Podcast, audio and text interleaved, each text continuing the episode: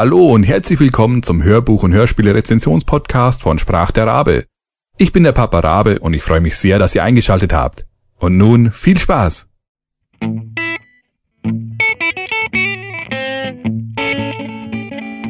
Nummer 14 Professor Sigmund Freud Teil 2 Familienersatz von Heiko Martens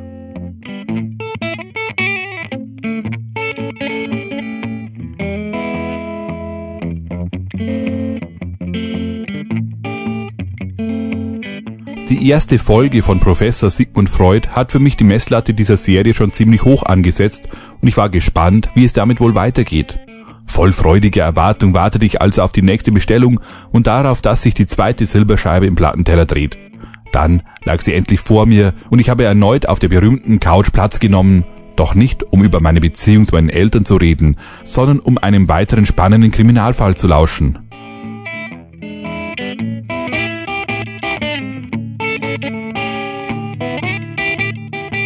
Titel Familienersatz Professor Sigmund Freud Teil 2 Autor Heiko Martens Sprecher Hans-Peter Hallwachs Felicitas Woll Andreas Fröhlich und andere Genre Historischer Krimi Laufzeit eine Stunde, zwei Minuten, ungekürzt. Verlag Stil. Erschienen 2011.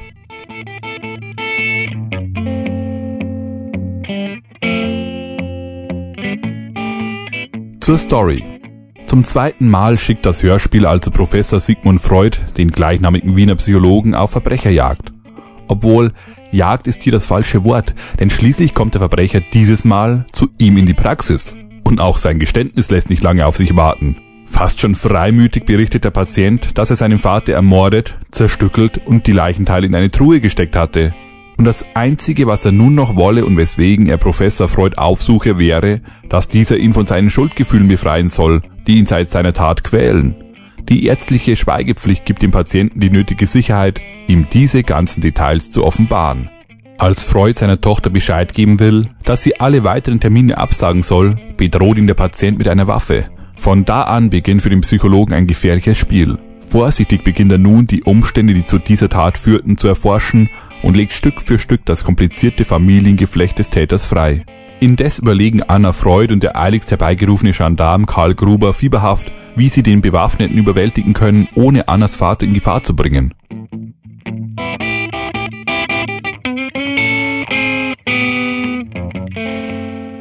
Sprecher Was die Sprecher der Hauptcharaktere angeht, so hat mich auch Folge 2 wieder begeistert. Um mich hier nicht zu wiederholen, kann ich dem interessierten Zuhörer die Rezension zu Folge 1 ans Herz legen. An dieser Stelle möchte ich lieber auf den Sprecher des Patienten eingehen. Vanya Müs ist ein langjähriger Theaterschauspieler und Sprecher für Hörbücher. Er verkörpert in diesem Hörspiel eine der schwersten Rollen, die es zu spielen gibt.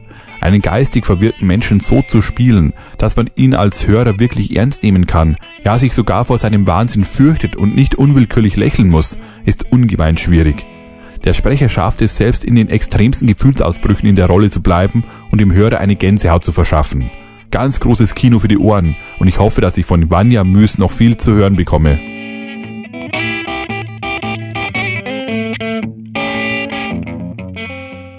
Fazit Professor Sigmund Freud ist ein Hörspiel für jeden, der sich für die Irrungen und Wirrungen der Seele interessiert. Für alle, die Spaß daran haben, wenn nicht nur der Fall gelöst und der Schuldige bestraft wird, sondern auch der Frage nachgegangen wird, warum derjenige zu dem geworden ist, was man nun als Mörder bezeichnet. Das Hörspiel verlangt eine hohe Aufmerksamkeit vom Hörer, belohnt diese aber mit einer starken atmosphärischen Dichte und fesselnden psychologischen Details. Und wer noch ein wenig tiefer eintauchen möchte, dem bietet das Hörspiel auch wieder weitere Infos im Booklet und am Ende wieder einen dieses Mal vierminütigen Kommentar von Dr. Salva Meyer. Letzterer ist schon um ein gutes Stück flüssiger vorgetragen als in der ersten Folge, hat aber weniger Informationen zu bieten. Die teils psychedelische Musik unterstützt die Stimmung sehr gut und lässt einen die innere Zerrissenheit und Verwirrung des Patienten erahnen. Was mir auch sehr gut gefallen hat, waren die Schnitte und Übergänge zwischen einzelnen Szenen und Charakteren. Wenn zum Beispiel der Patient in der Rolle seines früheren, kindlichen Ichs spricht oder Freud eines der Familienmitglieder mimt, man merkt dadurch sofort, wann der Patient sich in die Behandlung einfindet und wann er sich dieser entzieht. Noch ein paar Worte zum Booklet. Ich habe es an anderer Stelle schon des Öfteren gesagt, dass ich ein haptischer Mensch bin. Ich habe gern etwas in der Hand und wenn es dann auch noch so schön wie das hier aufgemacht ist, dann schlägt mein Herz natürlich höher. Bei der Schrift bin ich etwas hin und her gerissen. Einerseits unterstützt die weiße gebrochene Schrift auf schwarzem Hintergrund das Gesamtbild sehr gut, da der Text damit ausschaut, als wäre er mit einer alten, abgenutzten Schreibmaschine geschrieben worden. Andererseits wird dadurch das Lesen etwas erschwert. Da sich der Text aber in Grenzen hält, ist mir diese Aufmachung lieber als schwarzes Areal auf weißem Hintergrund. Das Cover verrät nichts vom Plot, macht aber neugierig. Und wenn man die Geschichte kennt, dann ergeben die einzelnen Elemente alle einen Sinn, was mich im Nachhinein nochmal den Fall Revue passieren ließ. Dasselbe gilt eigentlich auch für den Inhalt des Booklets. Ohne die Folge zu kennen, ist aus den einzelnen Punkten kaum ein Hinweis auf den Plot zu entnehmen, trotzdem sollte man es aber lieber erst nach dem Anhören lesen. Die enthaltenen Informationen sind ein schöner Bonus, werden aber nicht benötigt, um die Folge zu verstehen. Hatte mich die Hörspielserie mit der ersten Folge schon am Haken, so hat sie mich nun endgültig ins Boot gezogen. Zum Glück liegt die dritte Folge schon vor mir auf dem Tisch.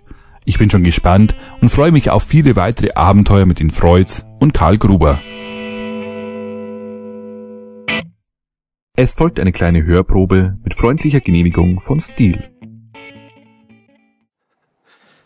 Sie haben ja recht. Ja, ja. Da ist Hass. Aber er ist diffus, ohne Ziel. Ich will, dass er weggeht. Herr Professor! Der Hass auf Ihren Vater gründet auf der Ignoranz dieses Mannes. Auf seiner Unfähigkeit für seine eigenen Kinder Gefühle zu zeigen. Ja, der Hass ist ihnen voll bewusst, so wie sie in vollem Bewusstsein ihren Vater getötet haben. Um diesem Hass zu genügen. Ja. Was ist mit Liebe?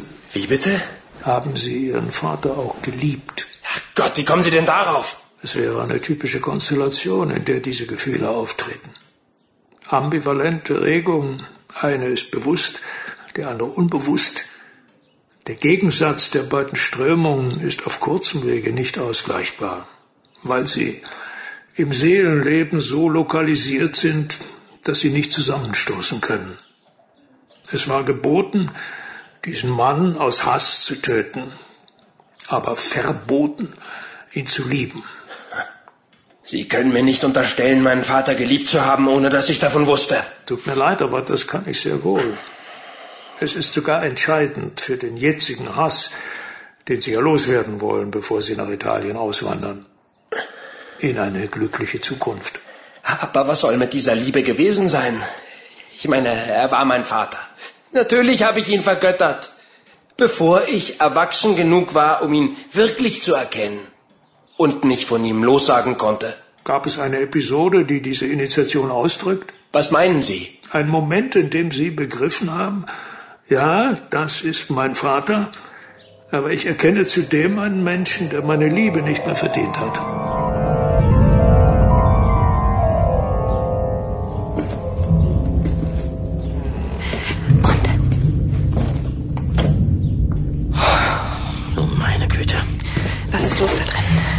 Hört sich an wie ein ganz normales Gespräch. Ich habe nicht alles verstanden, aber wie es aussieht, hat dieser Herr Harrand seinen Vater umgebracht. Verflucht. Ja. Und was will dieser Kerl jetzt von meinem Vater? Das ist mir auch nicht recht klar. Was können wir tun?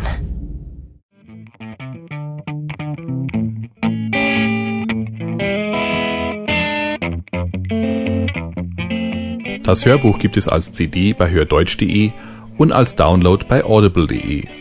Die Musik stammt von yamendo.com, Band All About Guitar und steht unter Creative Commons License. Vielen Dank fürs Zuhören und bis zum nächsten Mal. Euer Papa Rabe.